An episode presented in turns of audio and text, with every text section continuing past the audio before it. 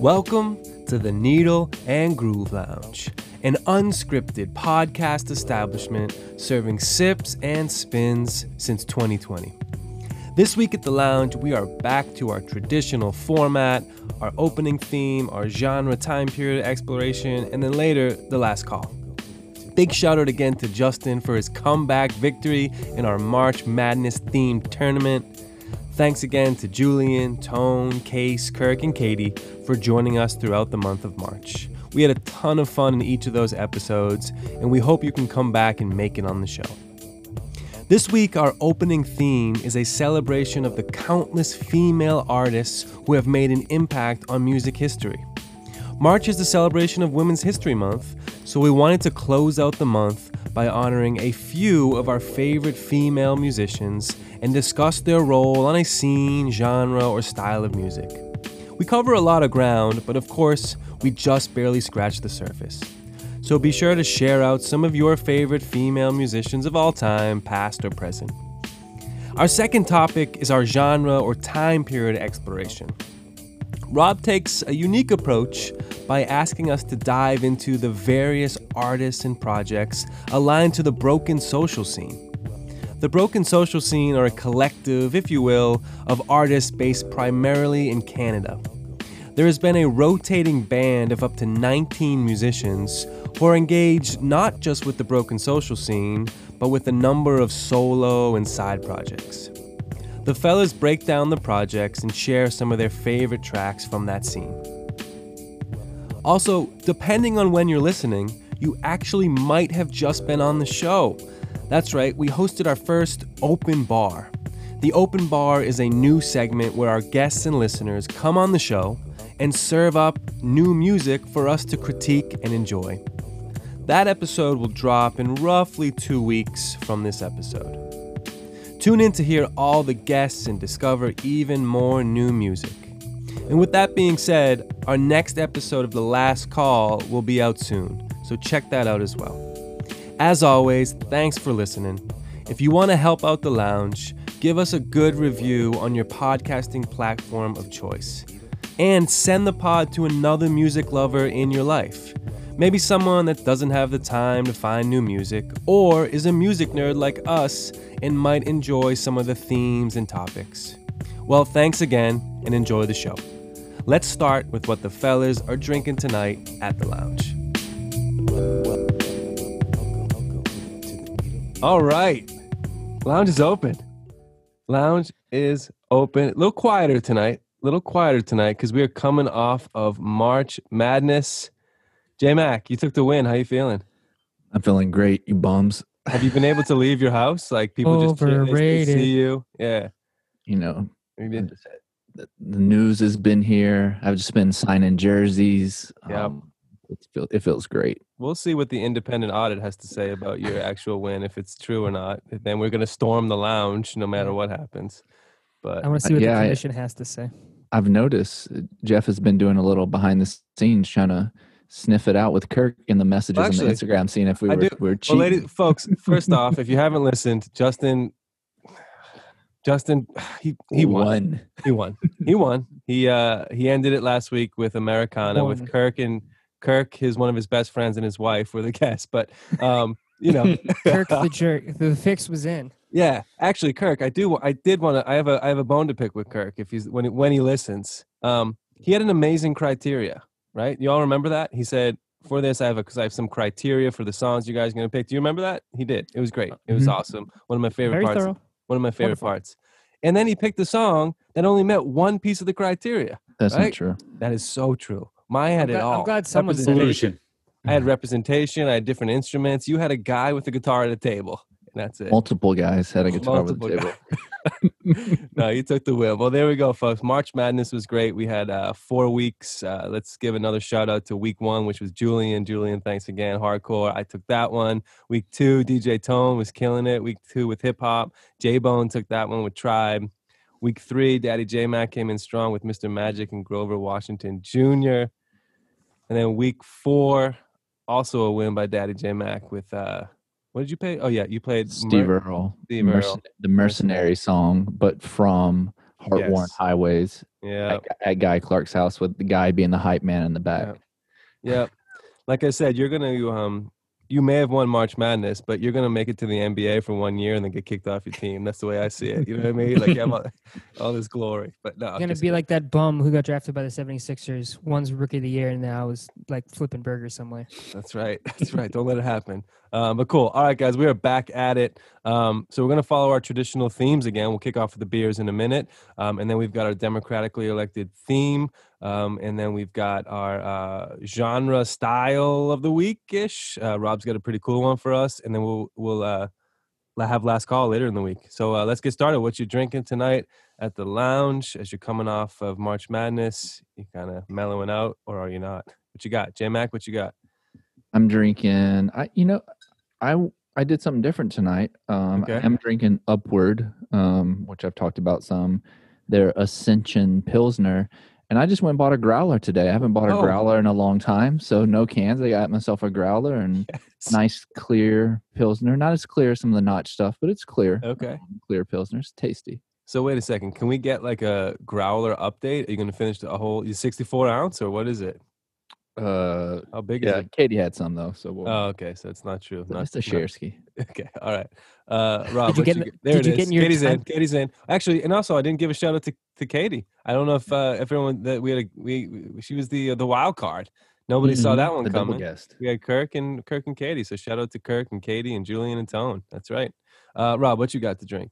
I have. Uh, I'm actually really excited about this one. This is a. Uh, this is um, a, a world premiere of sorts. A beer not found anywhere in the United States, nor produced anywhere else in the United States. The uh, notches we just came out with our pitch lined pills. So Awesome. it's a it's a beer aged in barrels the way Pilsner Urquell from Mhm. Prague, Czech Republic, used to do it uh, 150 years ago Nice. uh, elevator pitch. Basically, it's aged in barrels, but the beer never actually touches the wood of the barrel, so it's not wood aged beer, which is kind of like a, a not a thing. Um, it's basically coated with essentially what's a paraffin wax uh, to keep because barrels used to be used not because they like imparted flavor; they were used because like that's how you had to age beers. It was the only vessels that were able to like contain Sure. beer, so they used Yeah. to coat them with this wax to keep the wood away from the beer. Um, so long story short, they embarked on this giant project over the last five years to see like one, would it affect the flavor? Two, could we do it? And three, how to like source all the materials. So by the time this episode comes out, uh, the bottles will probably be come and gone. But Pitchline Pills, uh, the Excellent. only beer of its kind uh, outside of Europe, and maybe I mean, no one in the United States, and very few people, if any, are doing it anywhere in the world at the moment. So cool. A world premiere at the lounge. Pitchline Pills, yeah. You've heard it. Nice. Heard it first at the lounge. Awesome. Um, a Ooh, nice, nice mug. too. I know, right? You get some of that. Jack Temple glassware. mug too, right? Very Ooh, nice. That's um, Very nice. Ooh, yeah. Jay Bonius, what you got? What you sipping on? I'm on theme too. Uh, I also got a Pilsner um, oh, nice. there from go. Log Yard Brewing out of Kane, Pennsylvania. Um, Okay. This is called their Prognosticator. That is Awesome. a Um, great brewery named Log Yard. Log Yard. and it That's got, got a little picture of like a groundhog on it. You see it? I hate That's a nice- groundhogs though. that's Oh, yeah, oh, yeah. That's awesome.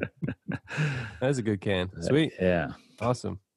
Um, and then- yeah, that's great. Yeah, and I'll close this out. I got classic, just a classic beer going through the fridge. Troegs, uh, Dreamweaver, love it. Great beer to put back in a bottle. We've been talking about bottles. Nothing, nothing beats a bottle nowadays. I love yeah, a good bottle. Uh, another Pennsylvania, uh, Pennsylvania beer, uh, four point eight uh, percent. Love it.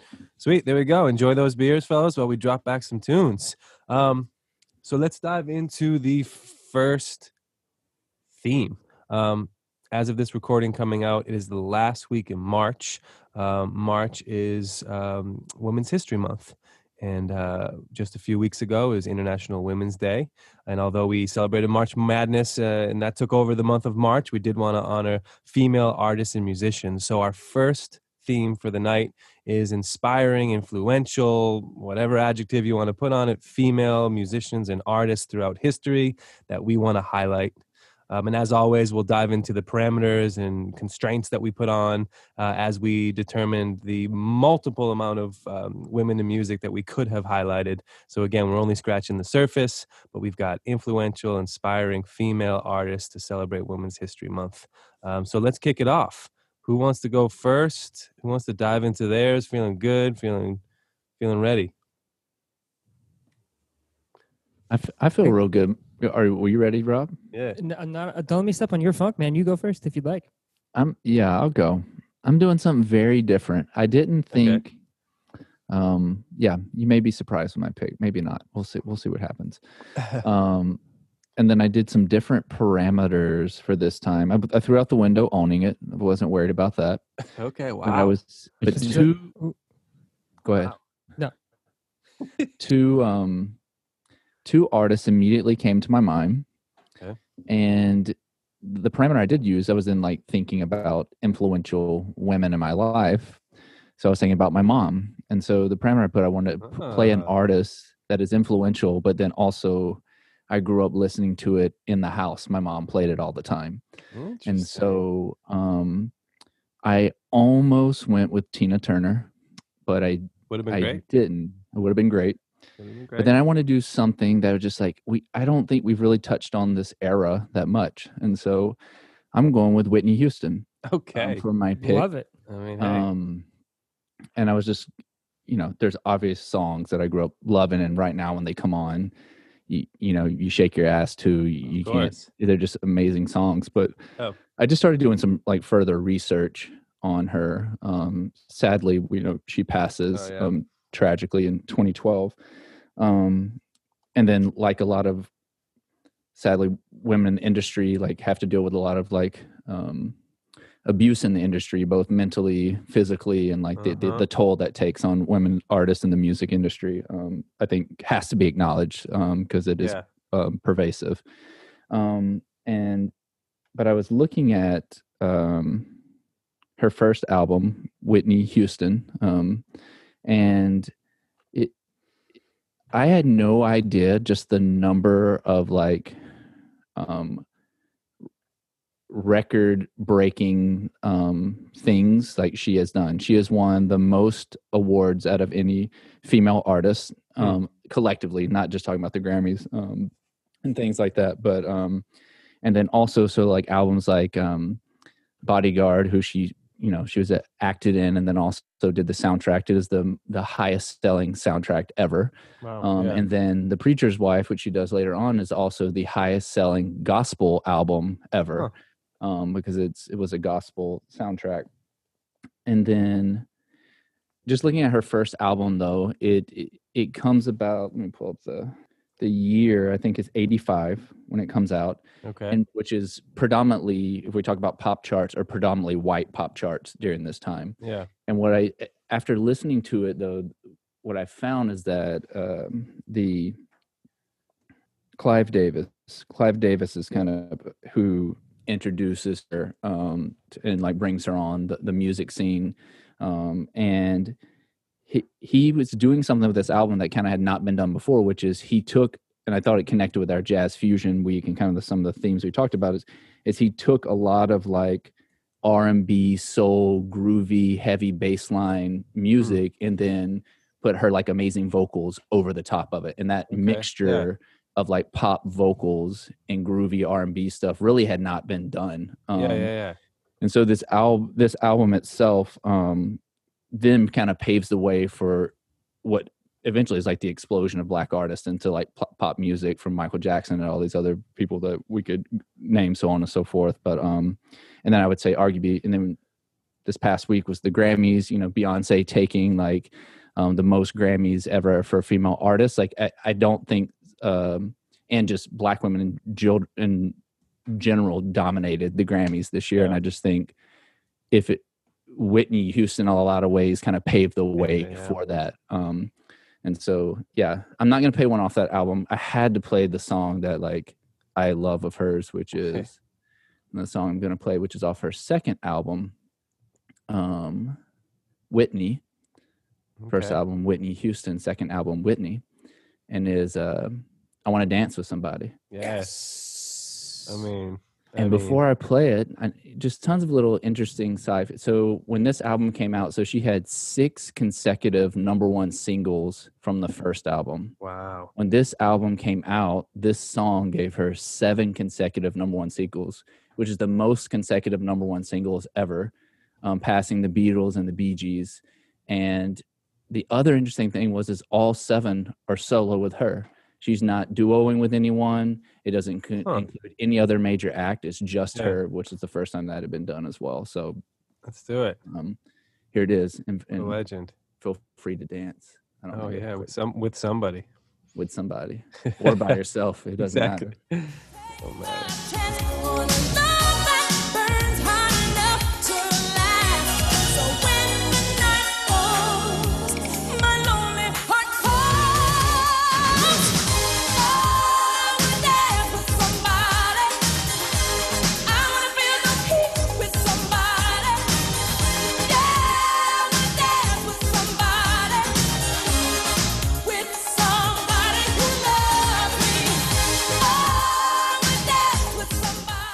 Yes, Whitney Houston. I want to dance with somebody.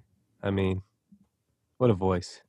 Can we talk about this song and that video for the next like maybe seven to eh, nine hours, please? I feel like we say this all the time, and I feel bad for our listeners, but I'd never seen that official video before. I mean, heard the song one million times, but never have seen that video. And the dancing in that video, and just all like the quirky things, incredible. yeah, to all of our listeners, go find the official video Video. because It's great. is.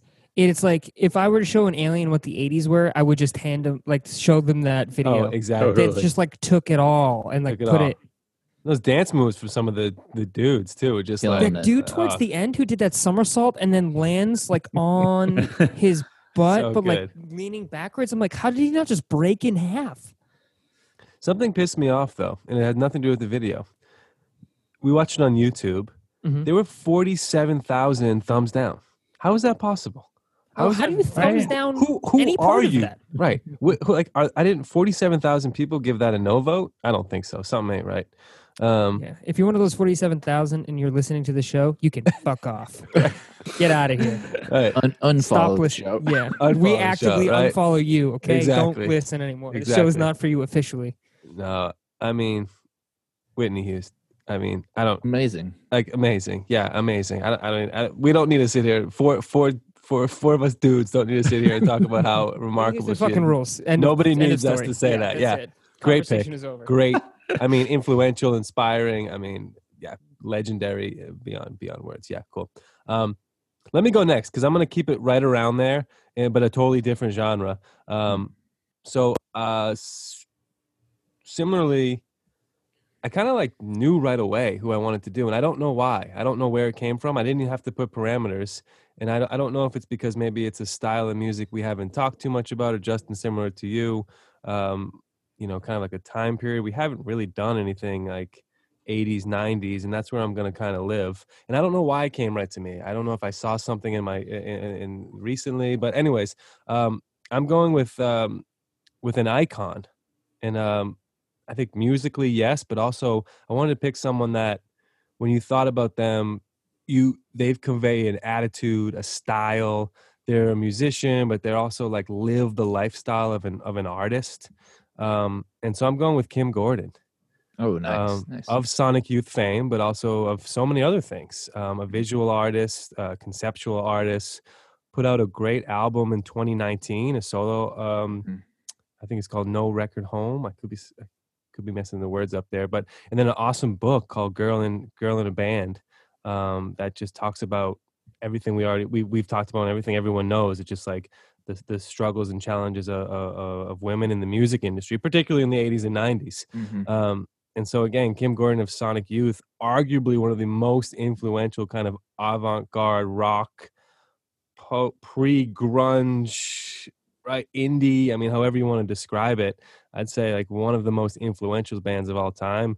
And I think between her and Thurston Moore, they're the faces of Sonic Youth. If you think Mhm. Sonic Youth, although it's the four of them, Lee Ranaldo, who's an awesome guitar player, I actually got to see him at um uh, in Philly at Art Museum. He was doing this like conceptual art piece. He like hung his guitar from a string and like swung it at points. Anyways, um, but Kim Gordon is incredible, right? And so I wanted to highlight highlight her, and particularly in the rock scene, like the rock scene in the '80s and '90s. Um, she was a she was a influential um, for her style. I was just reading also. She didn't really care to be playing the bass. It was more of just like an instrument for her to like be be an artist, right? And it was like a medium for her to to explore. So I'm gonna share, and again, I could have gone anywhere with this. Uh, Daydream Nation, she has incredible songs on every every album of theirs. She has incredible songs on. And I think one of their songs in the early '90s that they were starting to go more like the indie kind of, um, not as like noise rock as they were in the '80s with some of those albums, which I love. Um, so the album Goo uh, of Mhm. theirs is is great. I think it's kind of a tr- yeah, I think it's like a transitionary album uh, of theirs right after Daydream Nation. So I think it's 1990, 1991, right before the grunge boom. Um, they're on they go on tour with Nirvana before Nirvana puts out Nevermind. Um, and so I'm gonna play her song uh, uh, "Cool Thing," which is awesome, and the video's so cool. Rob, you just said for uh, Whitney for Whitney, it looked like the 80s this is like straight out of the 90s you can like start to feel the style that's creeping in for the 90s great song great video super catchy. She still kind of has her kind of like spoken word singing like she never i don't know i don't i don't know if i'd call her a singer. Uh, i think you know she's a front woman um, to some degree. Um, but this is just such a great song you know really really cool video too. So let's uh let's take a minute to listen to sonic youth cool thing song sung by kim gordon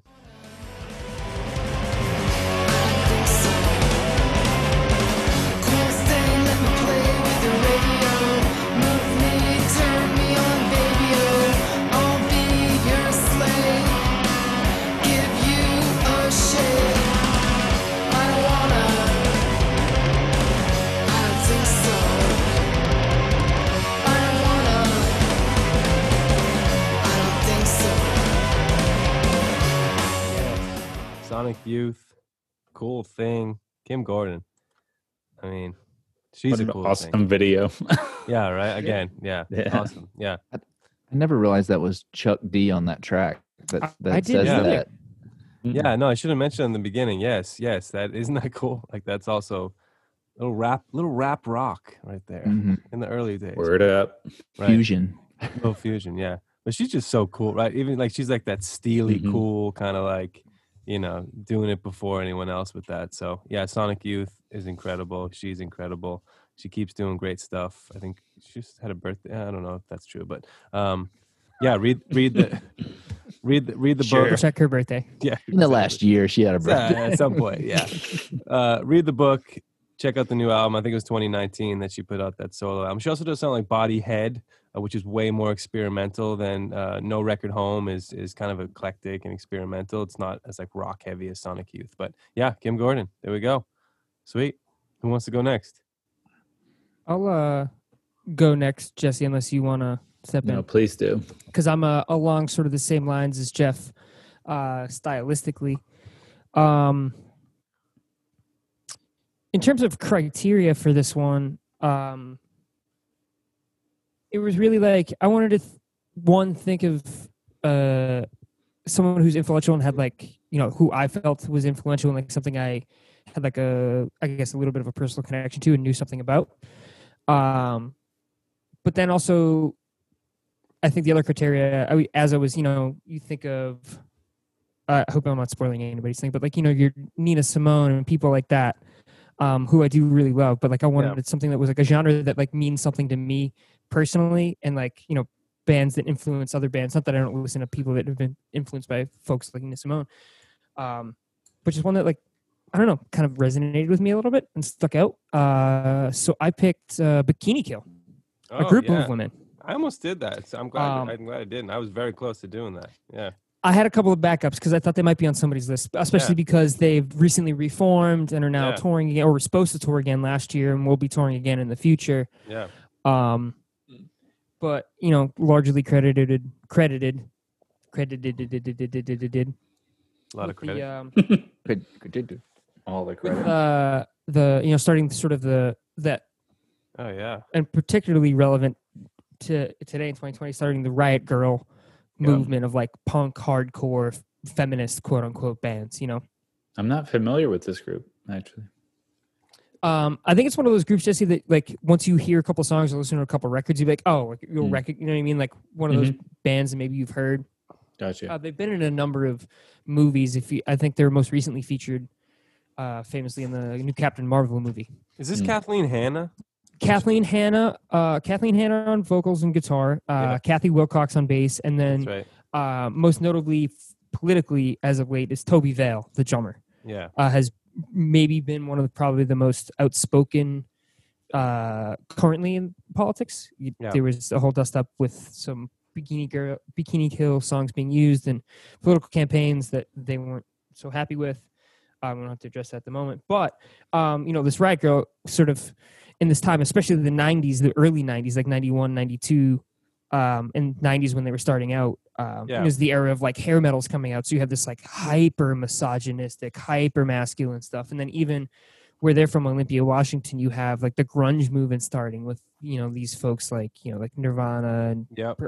all these sort of stuff. But um, so they come out of that movement and have this sort of like, I, I guess reactions maybe the right word to that to be like, cool, we can talk about these things as like women Yeah. and sticking up for you know, um, you know, any number of like topics relevant to like females from like you know like uh, body positivity to to like you know reproductive rights and you know you name it goes across the gamut and i thought they were um you know once they came across uh my desk i was like seems particularly relevant today as well Yeah. and then influenced a number of other bands you know like sleater kinney Oh uh, yeah. you know like Hmm. uh most famously carrie brownstein of uh uh portlandia fame Yep. in sleater kinney you have like Le Tigre Are like they, are they Pacific Northwest too? Are they? All, Yes, Leader Kinney was also no. I think Sleater-Kinney was.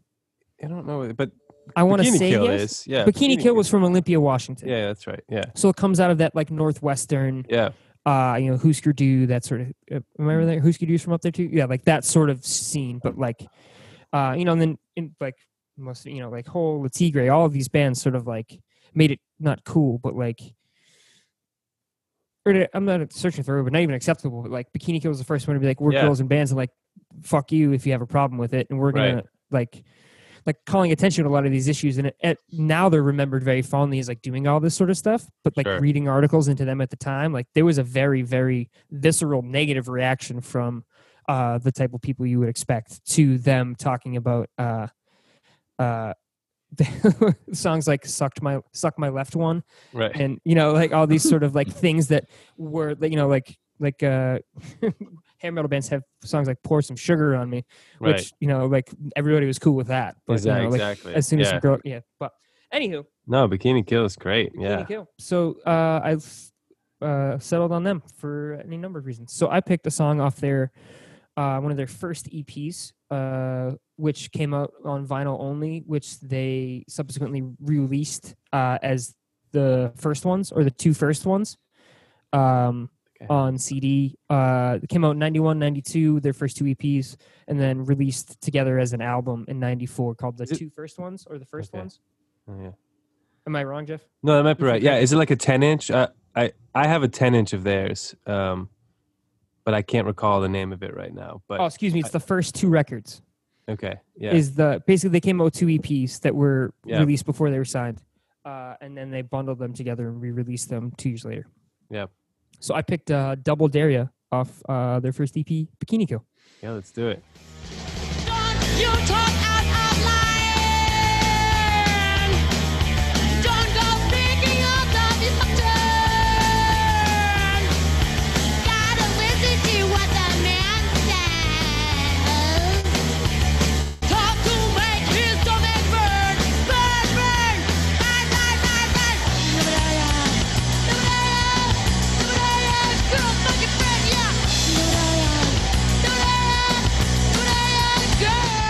Yes. Bikini Kill, Double Nice. Dare Ya.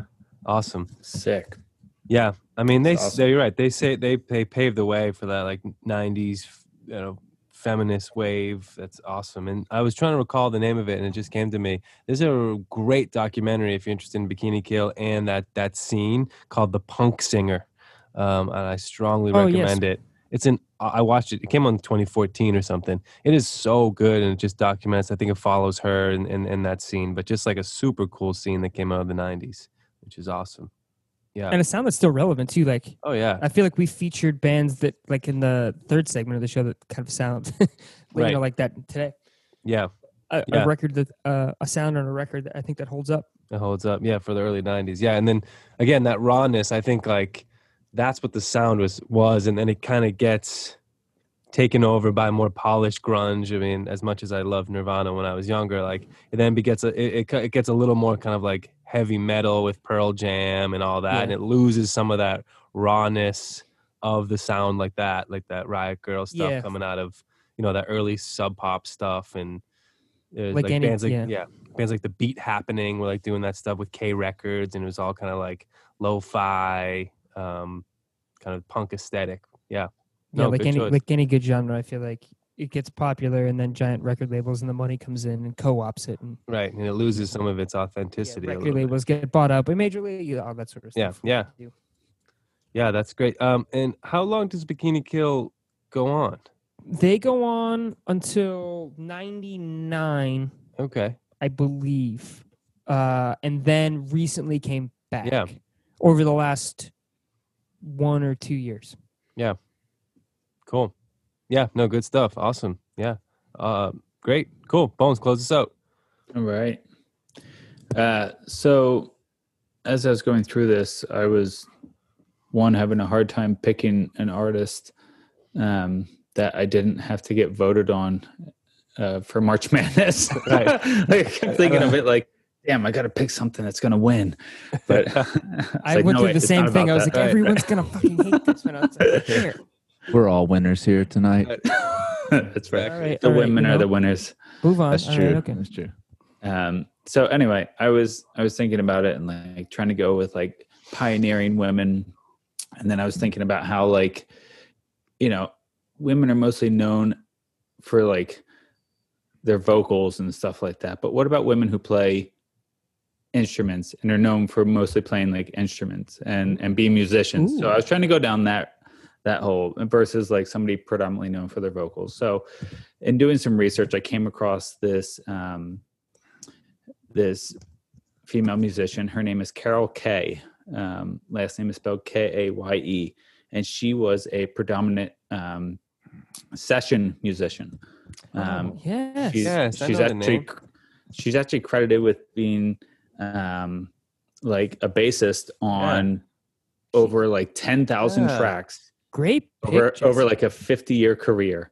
Um, she got her start in the late 50s working with like Phil Spector and then got her like well she started on like guitar actually guitar and like 12 string guitar playing on some like um, Sam Cooke and Yeah. and actually like a Zappa record and then in 63 um, is when she's like known as making her change over to bass when she was at Capitol Records and apparently a bassist didn't show up and she was like let me just jump on and try it and from then on from 63 on she just became like this predominant session bassist um just killing it working with so many acts um, Yeah. being a session bassist working with like frank sinatra nancy sinatra like simon and garfunkel stevie wonder supremes Yep. temptations like she worked with everybody like like i said they estimated she she's worked on like 10,000 tracks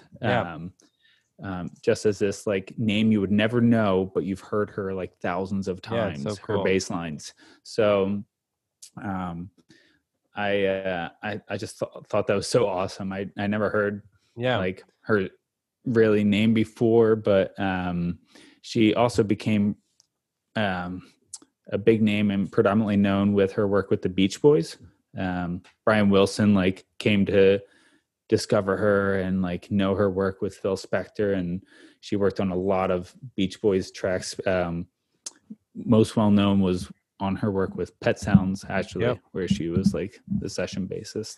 yeah I there. actually the first time i heard her jesse is um Hmm. the wrecking crew Yes. she's part of that that those session Yes. musicians that they're like a collective we'll get that she was the sole two. female member. Yeah, of the and there's a great Crew. documentary called The Wrecking Yes. Crew that I would strongly Yeah. recommend that she's Mhm. highlighted in, which is the first time I heard of her. Yeah, she's badass, like super. There's so cool. much good footage of her like playing her bass. Like, oh, you want that bass line? Like her, pl- it's Yeah, So and it's cool. all on that Wrecking Crew documentary. Super cool. Yeah. Yeah, uh, you can find like YouTube videos of her, like this little old granny, like just cranking it on the bass, like. And I think um, something that um, helped her stand out was that from going from guitarist to a bassist, she carried the pick over, so a lot of her bass Ah. lines were very crisp and clean um, because she used the pick on a bass. Huh. So, um, like she had this very like crisp, clean bass line um, to her sound. But so uh, because of like her well-known work with the Beach Boys, I decided to go with um, Pet Sounds. So um, Nice. with Good Vibrations. So Great hey. bass line. if you listen to the beginning, like just listen to the bass line. Um, this is Carol Kaye um, recording, and because of Brian Wilson being so anal and, and wanting things his way, like uh, apparently he would like have her record tens, twenties, like so many tracks, like Oh, over yeah. and over to get the right track. But I mean, he wanted her specifically to uh, record because he knew he he loved her sound. So It's awesome. um, here we go with the Beach Boys' "Good Vibrations" with Carol Kaye on the bass. I'm picking up good vibrations. She's giving me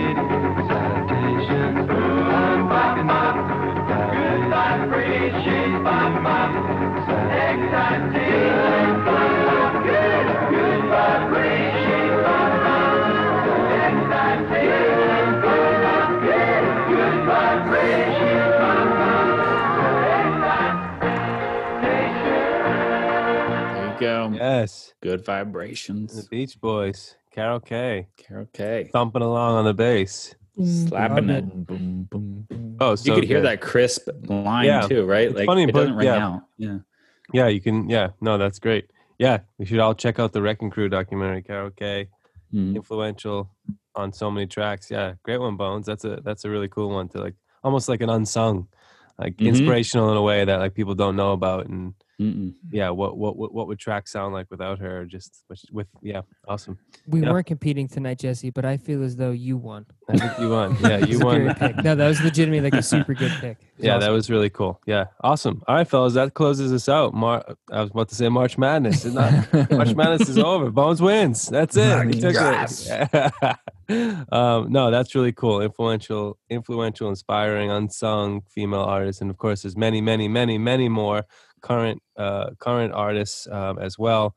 Hit us up on Instagram. We'll probably post something that says who's your favorite favorite um, and post and answer answer the question, answer the sticker. Um, Answer it, Kirk. Answer it, Tone.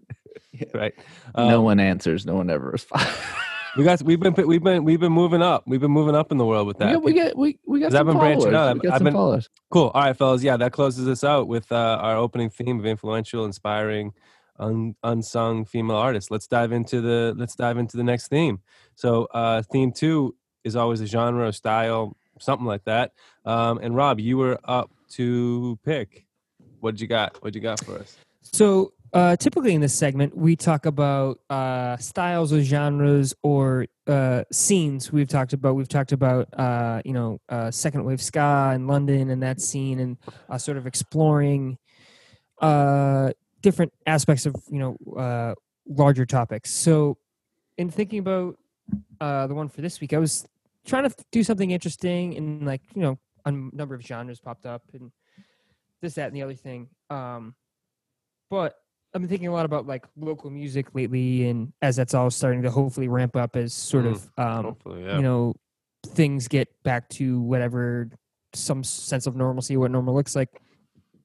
Uh, and then you know, um, just like listening to music and scrolling through like music that I've listened to and stuff, and like th- thinking more m- macro about like what those things are. Um, I happened upon Broken Social Scene, which Mhm.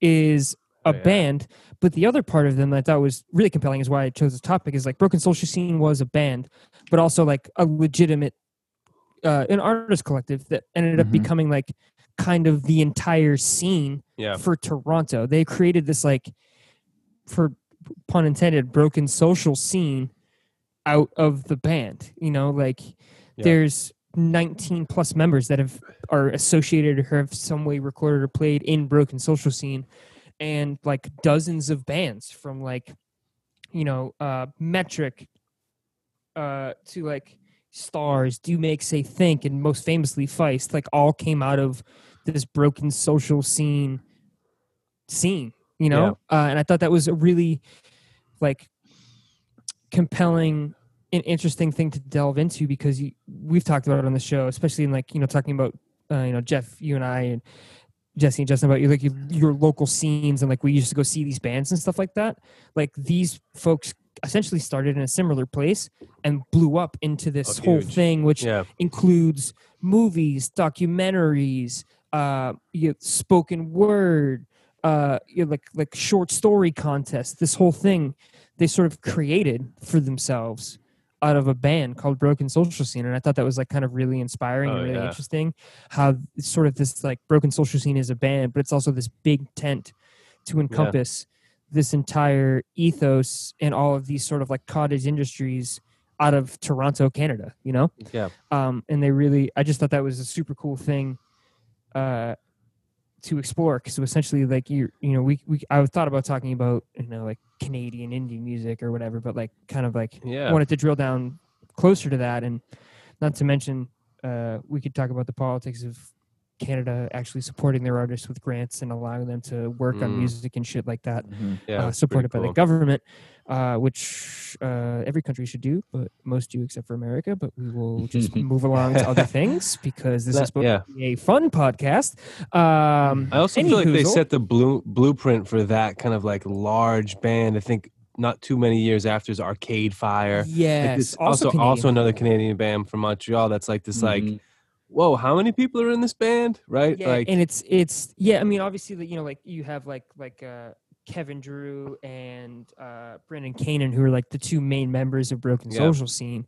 But I uh, like to your point, Jeff. They are one of those bands that like there is no member you can point to that say like when you think of Broken Social Scene, do you think of a person?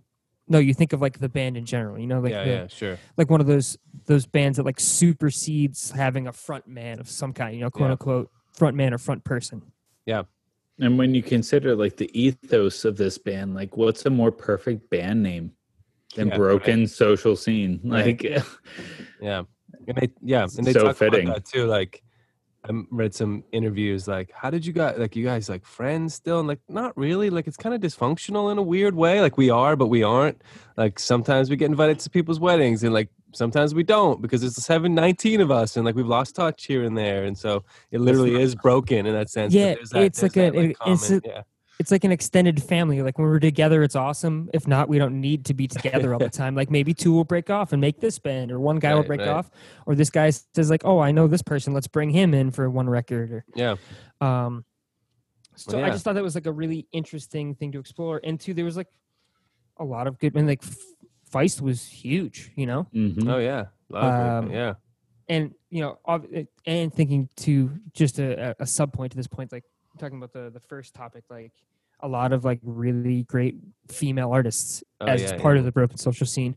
oh so yeah. sort of influenced my choice thinking about the first topic and that stuff. So Awesome. Let's do it. Cue us up a that. song. Cue us up a song that you went with.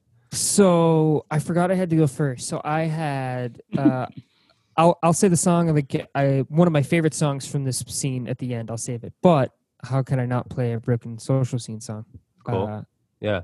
I kind of Do it. I kind of that record was so was it uh 2004 i remember that was like a college album for me like i knew about them Ra- we didn't really listen to them too much like in high school i remember going to college no, and someone introduced very it to much me a college record. Yeah, yeah. it's such what's a it college. you, app. you forgotten people You forgot it in the people. oh It- man you forgot. You forgot it in people is amazing. i mean Such Oh, a yeah. good one. oh yeah yes yes yeah but um and then It's int- some of their other albums were really cool too I, I- I uh, didn't- the yeah. self-titled's good. Broken Yeah. social scene. So yeah, that one came out i think when we were living in new york together justin right like someone came out in No, 2008 it 9 came out- 10 Yeah, 05 is so 02 is you forgotten the people. 05 is broken social scene. Forgiveness Rock record is the one that comes out in 2010, Yep. which we I saw them I like that one a on lot. one. Yeah, it's- that was I think that was the one that sort of like like broken social scene came out and they were like bubbling and then yeah. forgiveness rock record came out and then that was like right at the right time where they were just like boom like off Yeah. into space a little bit. I love that one. Their first That was album good was great record. too. Feel Good Lost Yeah. is great. Yeah, I never listened to that one as much. I think I got so into. Um, it's more instrumental, if I remember correctly, than the other ones. Well, that's what the first the there's a song called this, but I was reading the original group was KC Inci- uh, uh, Accidental, which was like the Mhm. original duo, and they're very much more experimental and instrumental. And then that turned into Broken Social Scene. and then subsequently came back as a side project for I think Brennan or throughout, one of the yeah. guys.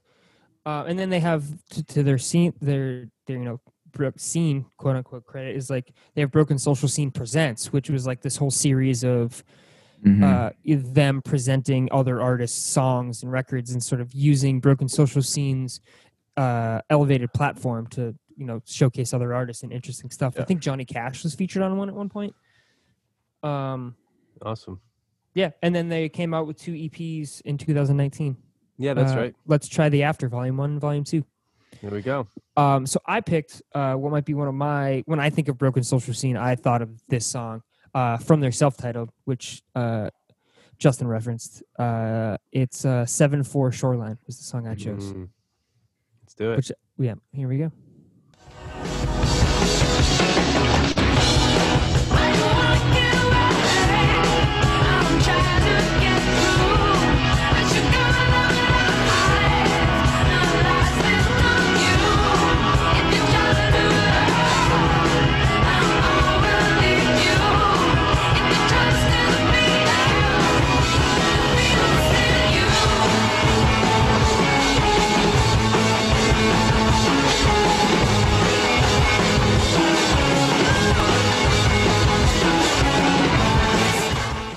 Yes, Broken Social Scenes, That's. Four Shoreline. Yeah, so cool. And you said that's that's off 2005 album, right? The Yeah, that's uh, the self-titled Bro- Yeah. uh, Broken Social Scene. Yeah. Yeah, I was saying in the chat, anybody who likes Father John Misty and you want to see someone who's not being fake to create themselves, Kevin Drew is like that thing. Ooh. that like he's- persona. He's, that persona. He's so like I, I've seen them live a couple times now. And he's Hmm. just charismatic, full of life, but also I don't know, like in some ways, kind of like hippy dippy, Yeah, not in a bad way, but um, sure. a lot And of not elements. full and not full of shit like Father John Misty. Yeah, uh, which is true. I mean, fraud. he admittedly calls that a shtick, you know. yeah, yeah. Uh, yeah, yeah, yeah. but yeah and it's i'm gonna you know i'm gonna sound a little kind of out of touch probably with like that scene but like who's carrying the torch of those guys these days i mean justin you play cloud nothings which i can hear a little bit of that in there um but like who's carrying the torch of that that kind of like indie rock it's a little Mm. it's kind of raw in a way and like you but still unique like robbie said it's they're in, it's called 7-4 like their timing's weird it's a little experimental Yeah, who puts out a single that's in seven four? Like that's yeah, like, it, but it, like And we've talked about that before. and Maybe we're just out of touch with that sound. But Justin, you've talked about just wanting to hear that rock. But like, I'd love to hear a contemporary band that not do like a broken social scene ripoff, but like who's who's carrying that torch? I I don't know. I don't Um, and. I'm sure it's out there. So I don't want to say like there's no rock bands anymore. I Some asshole just said Arcade that. Fire is still out there, but like, yeah. I mean, That's so broken social big. scene. Yeah, social Broken scene's Social still Scene is out still there. out too, there. yeah. Yeah, right, Yeah. right. So But like, yeah, new. who are I the young, like, who are the 20 year olds that like them in 2005, like when they're 27, like who are the 27 year olds now that are Yeah. Yeah, is it, it like is this is this style of music like anachronistic now? Like, are we like some old fogies being like, I wish they played the rock and hmm. roll the way I played it in 2000." Someone just literally, I made a joke. Someone asshole just said that. I think it was a guy from like Maroon Five. He literally said like, "There's no rock bands anymore." Oh yeah, but fuck that guy. He was never in a rock band to begin with. So That's whatever. Right? Like, there's a lot. Yeah, yeah. But anyways, yeah. Justin, You you know, know, I can. I can hire a band off Craigslist too and get a bunch of shitty tattoos. So whatever. Hey, he um, follows the pod. No, he doesn't. Um, Um, Oh, if he does, I I would love it. what's his name? Adam Levine. Oh, that's yeah. right. Okay. I mean, they were my favorite band. Who, And I was Maroon in grad school. No, Oh. yeah, yes, Totally. um, Yeah. broken social scene for like two Yeah. to three years straight. Just like, especially when I was in, I- I got into them when I was in grad school. So They're such a grad school band too. they are. I don't mean to it- be stereotypical, but that's like, but, the, like but they're not yeah. like You like Because move out and think you know some shit, and you're like, I listen to What Broken do. Social Scene now, son. You know they're from Yeah. Canada, and there's Yeah. like 19 of them. Suck it it. is true. I'm And- so worldly. Yeah. and they might not have been in their 20s like they're s- they're No, kind of they were older our- dudes i think they're our like in their 30s when they Yeah. form and so i think there is Okay. a a maturity and uh like a not giving a fuck to the music Okay. and so like in grad school i was living in lubbock and would drive home to mississippi and it would be 14 hours and i would listen to them just like nonstop like Oh, just yeah. all through their albums Great driving But music I- too. It's funny you say that. Great yeah, I was just thinking music. about Yeah. thinking, listen to it again this week because I kind of sadly had just not listened to them in a long time. Just kind of have Yeah. forgot about it. Oh, like, I as- absolutely as did the same thing. Yeah.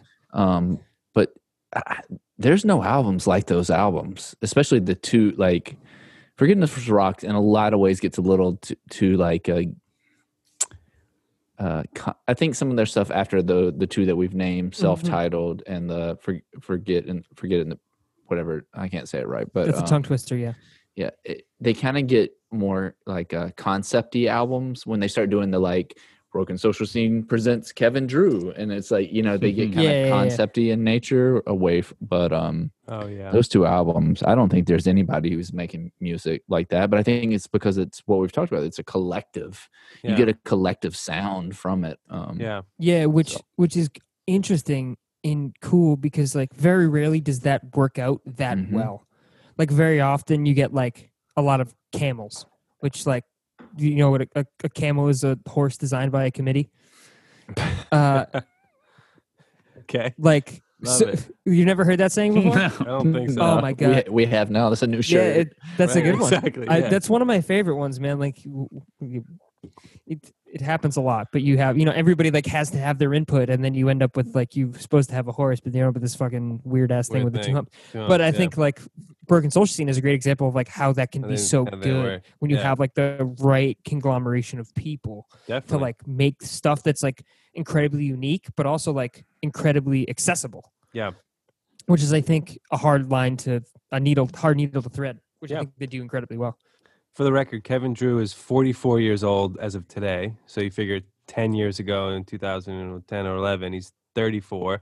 So then when, you know, that's when Forgiveness comes out. So then three years. So he's like, hey, they're 30 when they put out, they're right around 30 when they put out that. So um, yeah, so we can still, we can put together a band real quick, guys, and we'll be good to go. Let's Um, do it. We're, in we're think that's like a- 35 now, but I th- uh, I think that's yeah. a dirty secret of a lot of rock bands. Is like a lot of rock bands you love are way older than you think You think- that's true Like every true, rock band I loved at 15 was like writing songs that I was like, this song's about me, and they were like 27. yeah, you know what I mean? true. Like, That like is Blink 182 was like 23, 24 when uh, and I was the state came out, and Right, I was now like, it's like 13. 12. Yeah, exactly. Yeah, being like aliens do exist, Tom. Well, let's keep going. Let's do it. So we've got Rob. You open us up with the collective themselves, Broken Social Scene. Yeah. Which again, now I I'm had like, to. maybe I should just put one of my favorite songs on by then. We could just do. a I Broken almost- Social I'm- Scene. that's true. Like, I, maybe could- we I should had some, because I had some backups. I had like No, I think- backups uh, yeah. because I, I forgot Yeah. if I had to go first in this or not. So like I can talk about oh yeah, yeah.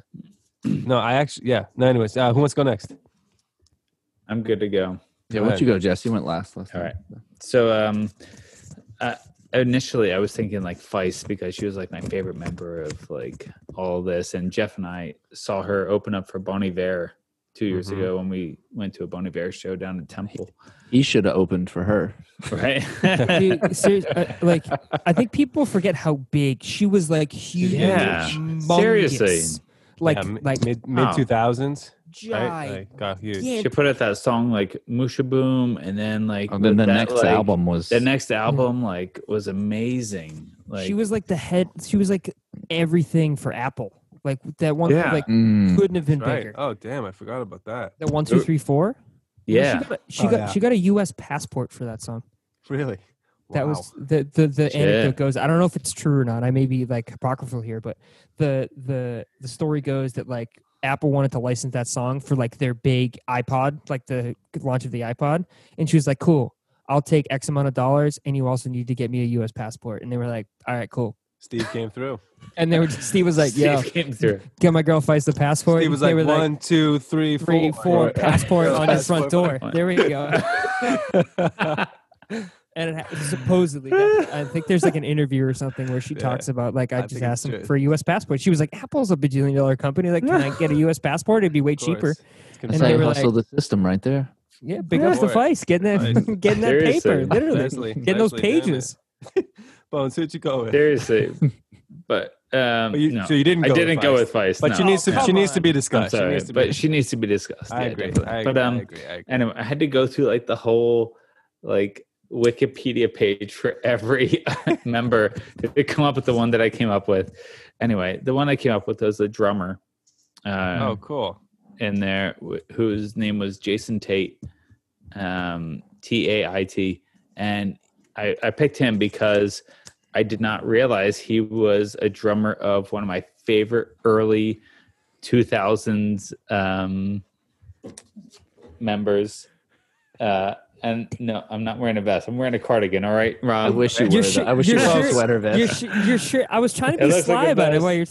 I had to get it. All right. Well, because you had a black T-shirt and the sleeves are black, and I was like, "Oh, shit, is he wearing like some sort of cardigan vest situation?" That would have Oh, a been dope. cardigan vest is incredible. I This is a sar- this is a sartorial pod as well. Yes, no, a, yes. a shawl collar vest. yeah. Fuck it. All right. Um, so anyway, the, this guy, Jason Tait, not only played drums on um, Broken Social Scene, but also on this early 2000s band that I loved back in high school and college called the Weakerthans. Um, so I'm playing a Ah, song from the Weaker yeah. Thans. I did Um, not know that. I didn't know that. their either. album- like them. Left and Leaving was like amazing. Oh, and I good. love that fucking album. And this dude played drums on Broken Social Scene, on Broken Social Scene, but also like then Huh.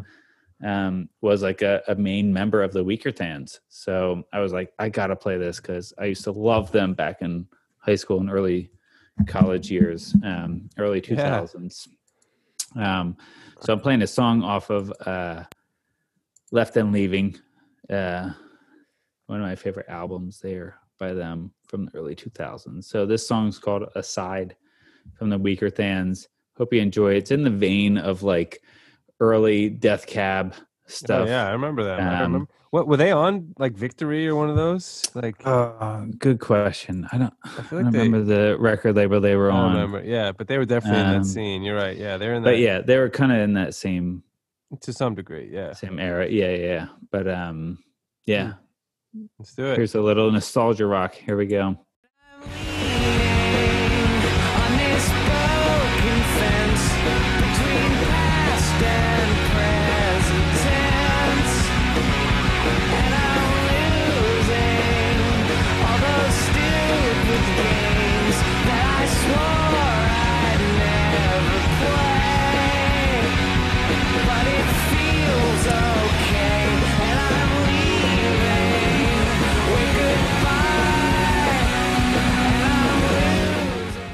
Yes, the Weakerthans aside. And what year did that come out again, Jesse? Is that like early? That's early 2000 somewhere, right? Yeah, I think it might be actually 2000 or like Oh, exactly. 2002. Like, yeah, something like that. Yeah, it was very, very early 2000. 2000 on the dot, according to Yeah. Wikipedia. 2000 on the dot.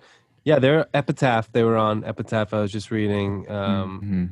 Yeah, that's good. It's like that early 2000s. It's like pop punk emo in there somewhere. I had no idea he was a drummer for that. That that's an interesting leap from like Broken Social. Like I wouldn't have picked that Yeah. out of the. Um, and not in a not in a bad way. It's just like it, it's you can tell he he was doing that seven four song, and then he's like the straight ahead pop punk song, which is cool. Yeah, yeah, Yeah. that's awesome. Yeah, good stuff. Cool, awesome. Justin, you want to go? Yeah, I'm ready. Cool, go ahead. Um, I got real nervous. I thought Rob was going to take mine because I, I I do think it's up his alley. Um, but I'm going with Do Make Say. Oh, yeah. Um, Oh, that was that was that was on my top. I was gonna pick Yeah. that if I didn't have to go first, but if I, I introduced the topic, I had to go broken social scene. But yeah, do Well makes I think rules. yeah, I'm and glad four someone picked that. And I've got a weird story about it. This is kind of weird for me. So I'm back on the parameter. So I do have this album. Um, uh, I'm going to play something from Winter Hymn, Country Hymn, Secret Hymn. Um, but the weird thing is, and this, I guess it speaks to the album itself. Um, I actually, until today, had no idea that they had other albums besides this one album. I would- it's it's kind of weird. I don't know if it like most people I would like search out like what is their other albums. I just never did, and anytime I want to listen to them, I listen to this album. yeah, you were happy Um, with that. Yeah. I'm happy. Yeah, and I think it's you know, and it's um, and I, in, the truck in my truck that I have, it only has a CD player, and I think that's part of it. And I have this CD burned, and I just oh, like perfect. and I put it on, and I'll listen to it from beginning to end, just over and over and over again. It'll be the only CD that's Right. That's in- all you could. You have no other months. choice. Yeah. no yeah, other yeah. choice. Yeah. But then you know, I I was able a couple of years ago to get a first pressing of it on vinyl as Oh, well, nice. which sounds equally good. But like, I then listened to their other catalog today, and it's it's really good. There's lots of other good albums by them, so like Yeah. you shouldn't just stick with this album. The other one that I was really into, um, it has like a more of a folk kind of sound to it, but then gets into some of the traditional stuff from this album. But um, you, your you, you're a History in Rust um, was another really good one. But I had to go with this album. It's it's a I love the the cover is amazing, very like abstract kind of looking, but um, and I don't know how to pronounce the name to this song. Um, uh, I'm gonna play Auberge Le Mouton Noir. Sounds right. Um, is the track, and it, they're on this album is um, and some of the other stuff is on Constellation, which I believe is also Oh, yeah. who Godspeed is on. Isn't Yep. that Yes. correct? yeah. Correct. Um, Makes sense If you're into degree, if you're into other Canadian artists from a different part of Canada, um, Godspeed is another. Yeah. in the similar vein. That was a I great show. with, I I almost mean, Was you and. I right, Jeff? That we saw them at Yeah, Terminal Five. Terminal Five. They were they were loud and, and So heavy. loud. Yeah. Oh, Side, side note too, not not to speaking of that, but you mentioned something a minute ago, unrelated. We don't have to talk deep about it, but there's something kind of liberating about having like a a CD jewel in your car of like ten CDs, and that's your only choice. Yeah. Like sometimes I put on like Apple Music, and like there's too many. Like, oh, what do I want to listen to? Sometimes I just want ten choices that I know I'm gonna love and be happy. But anyways, um, I could tell Yeah. you what's in the con- the console right now Right. is that album, Tortoise, a million now living, yada Oh, wow. yada yada, whatever that title is. Yeah. Um, uh, a Be- Beatles one, remember that album? And Oh, it just yeah. had all the number ones on Oh, it. yeah, and yeah, then, yeah. And then uh, uh, Pink Moon is is the other oh, one. Nick Drake. Yeah, there you go. Yes. Yeah, but no, it's great. It's like that's all you have to choose from. That's Yeah. it. But anyways, yeah, do make say think. Go ahead. Y'all can tell Jeff worked all week. He's tired tonight. He's really We're pushing the pumping through these, baby. Shut Oh, up. sorry. Play the song. We're getting through this. no, just say I'm just I'm just I'm No, I'm hosting. kidding, I'm I'm hosting. All right, here we go. Do make say think.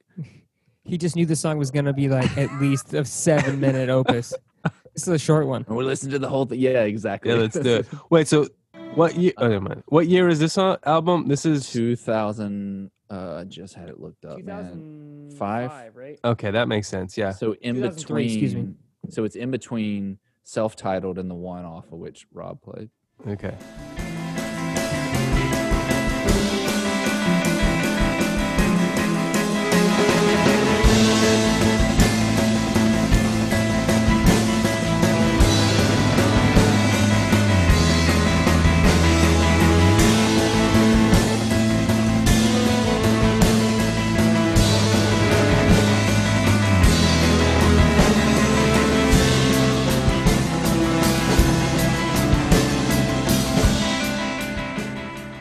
Great track. Do make say think. Beautiful song. Yes. Yeah, and I feel like it's got the same type of Justin, you put in the chat, you know, that Godspeed will like, you know, it's more maximal, right? Like, you know, it's like bomb shelter type music where that's like you feel like you're floating. Yeah, there's some Um, hope. There's some hope in that music. There's some hope in there's some hope in there. And I feel like it has a similar aesthetic to like the post rock that's similar to explosions in the sky. Like there's some openness to it. Right. Totally. Like it, it isn't like Mhm. there's you can almost feel them playing together in a room and you know it's it's it's like you know it, it, breathes a little bit and i'm not saying anything's wrong with any like godspeed or any of that kind of like Mm, no. you know more maximal post rock that's in your face but like that feels that feels open and airy um Mhm. and it's got a vibe to it but it's still instrumental and like beautiful and ethereal and things which i think is cool and this may contra- be controversial and I, I um they sound like better musicians than like uh, explosions are like you know it's just like they sound like they're like owners of their their craft and that may that may be controversial but that's my one thing with explosions is that it, sometimes it's just like i'm just rocking to Mm. rock type kind of thing which I don't I don't have any qualms with. I love their stuff as well.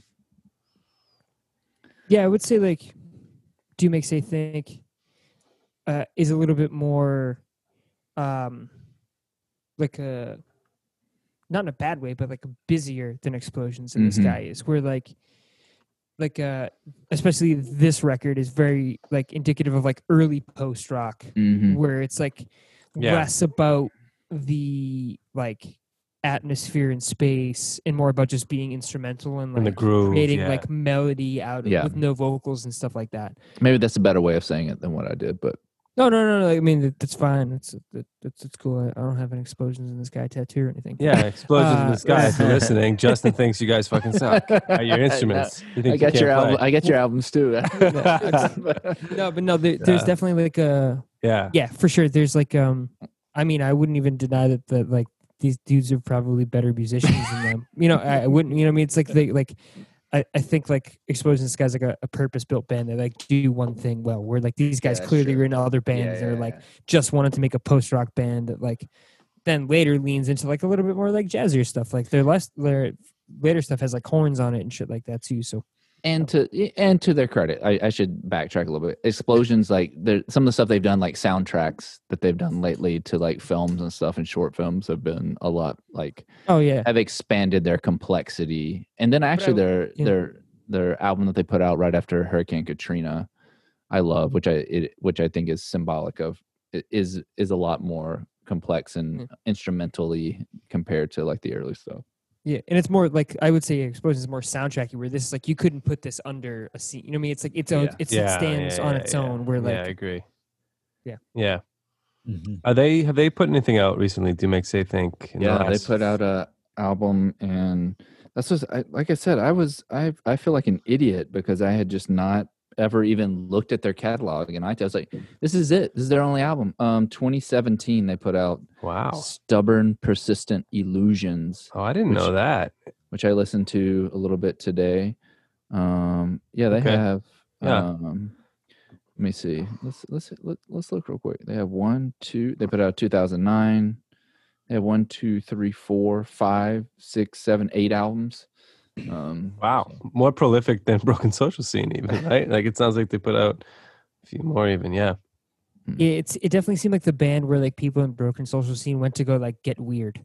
You know, Yeah. they could like do you know, it was like, you know, Oh, there was yeah. less expectations because it was like an instrumental band. Like if they had right. like you don't need to have a concept or, hit. like, You don't need to have like a like a Yeah, yeah, they- a couple. they hit were never gonna be big, you know what I mean? Right, like right, they they might tour like I think I saw them at the Middle East downstairs. I can't. I can't remember if they were like the co-headliner or like were like the second on the bill or something like that. But like Yeah. that's you know what I mean like No, that's cool. Yeah, no, I'll have to check that stuff out. Similar, Justin. Yeah, I remember remember getting into Broken Social Scene, and then I think my roommate Jesse, you remember, and you probably do too, Rob. Uh, my buddy Paul, um, Mhm. he, he was like into that, and he introduced me. And I, the same thing. I feel like it was like, oh, they're like they're a side project of Broken Social Scene. So I think in my head, I always like they only put out a side project puts out like one album, yeah right? Right? Not it doesn't have its- own life of its own. But yeah, cool. Yeah, awesome. Great choice. Um, yeah, let me close this out. So I went similar with Jesse. So I um again I, now I'm like reflecting. Maybe I should just put some of my favorite broken social scenes on, but I'm not. I'll stick with what I got. I uh, I went down the rabbit's hole of the side projects. Um, and there's again like 10 to 12 side project. Rob, you mentioned most of them from Metric to Stars. Um, and there was a few kind of lesser ones that I was like, I want to, I want to explore these. I never heard of them, and so I'm gonna go with uh, the lead guitarist, one of the lead guitarists. His name's Andrew Whiteman, um, and he he he does this side project called the Apostle of Hustle, um, and he really gets into like Cuban guitar sounds and things like that. And so, if you're interested in more of that, check out their. They have three albums again, similarly, not just one side project. They have three albums. I think the album that came out in the earlier 2000s, four or five, um, called Folkloric Feel, got some of the most buzz around them. And then there's two more after that. But then I found this song that I thought was kind of cool. They do a cover of a Stars song, which is I felt like it was kind of Hmm. like kind of a cool kind of meta piece. Like we got this band that's in the in the band in Broken Social Scene breaks off, and then Stars does like a cover album, and they have they have their friends come on and like cover their songs. Now, admittedly, I wasn't a huge Stars fan. oh what? I wasn't. They were like too poppy for me, and at, at the time, like I didn't love stars, and I, I don't hate them. I think they're like they they went more like that dance. If if Do Make Say Think is like I'm gonna vibe out on shrooms going to DC with Jesse, like you know what I mean? Like they're like they're like vibing out, like you're in college vibing out. Stars is like I want to be like an indie rave kid.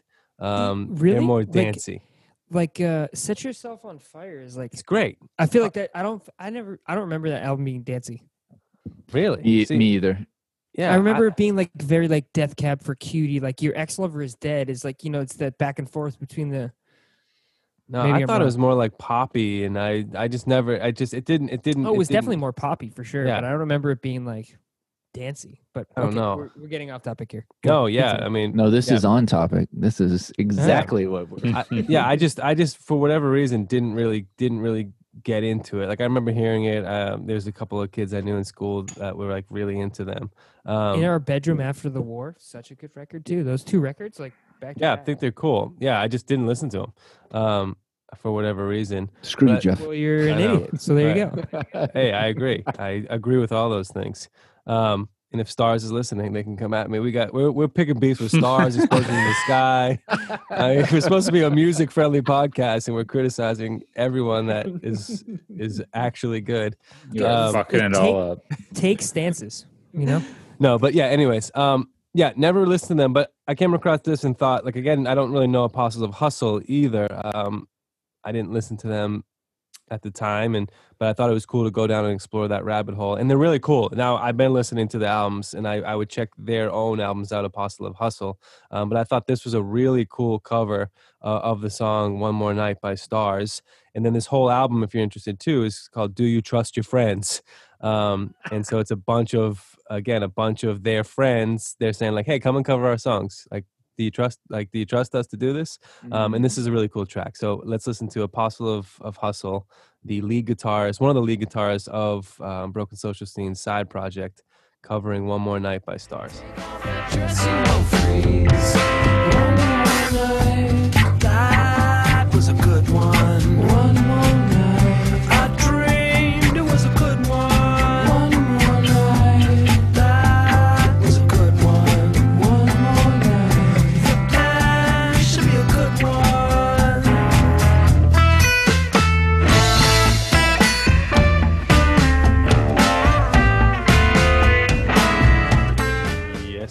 Apostle of Hustle, One More Night, cover of Stars. Yeah, I thought that was super cool. Never heard it before. Um, great vibe. Awesome, fellas. That um, that closes us out with the Broken Social Scene Collective. Got a little Broken Social Scene, little uh, Weakerthans featuring the drummer. Got uh, Do Make Say Think, and uh, Apostle of Hustle with Andrew Whiteman, the guitarist, covering Stars. Good stuff, Rob. That was cool. That was a cool topic. I like that. Eclectic mix, you know? I thought yeah, it was it was good. awesome. Yeah, and I think we mentioned everyone else too that deserves mentioning from Feist to Metric. We mentioned Stars. And there's a few more too. Grudgingly so. You see the uh, way you said that. dude, You're I mean, like, again, I don't hate them. They're definitely we more. I mean, Stars. maybe Dancy's not. They're, they're lean all the indie pop. first, They're like they're they're indie pop, right? It's- Like I think you can call them like electronic indie pop. It's I would say on their later records, they became much more like the your conception of what they are. Like their later records. yeah. There's nothing. There's nothing wrong with dancing, baby. no, no, no. I, I mean, you get you get you problems with Whitney Houston. Is she is she not dance music? yeah, I want I, to dance with somebody. I I was the forty-seven thousand. I just hit it over and over and over and over Well- again. Get him off the podcast. exactly um sweet no rob that was really cool i think we should do we should do that a little bit more like exploring that that was pretty neat awesome well that closes us out we got J- Uh, Jesse Jesse has left us. Everyone, he's He's still here, Is he but here? uh, in a in He's a here, Han but not Solo. yeah, He's in like Oh. a carbonite type frozen state. yeah he's gone Uh, this brings us back to our recurring segment, Tech Issues with Jesse. exactly that was a been a long time in the comment but yeah well that closes us out with our uh back to our format after march madness with our opening theme of female artists um and then uh the genre with the broken social scene collective. So cool. That that ends this this round. Love it.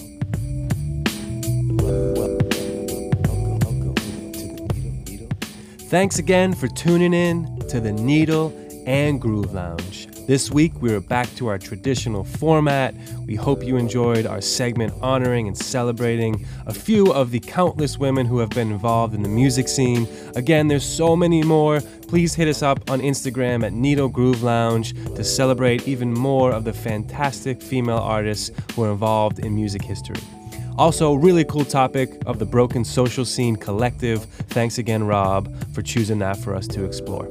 Again, don't forget to check out The Last Call coming out just a few days from now for more new music discovery, criticism, and fun. And again, you might have just been on the lounge as you're listening to this. That episode will be out in a few weeks. Next week, we have a cool couple of topics. We're going to talk about outdoor inspired music as spring is here and the warm weather is approaching. And then we dive into stoner metal. That's right. J Mac asked us to spend the week listening to some stoner metal and then sharing those songs. It is a whole bunch of fun. Again, follow us on Instagram at Needle Groove Lounge for more music, music related content related to the show, and otherwise. Thanks again for tuning in. Talk to you soon.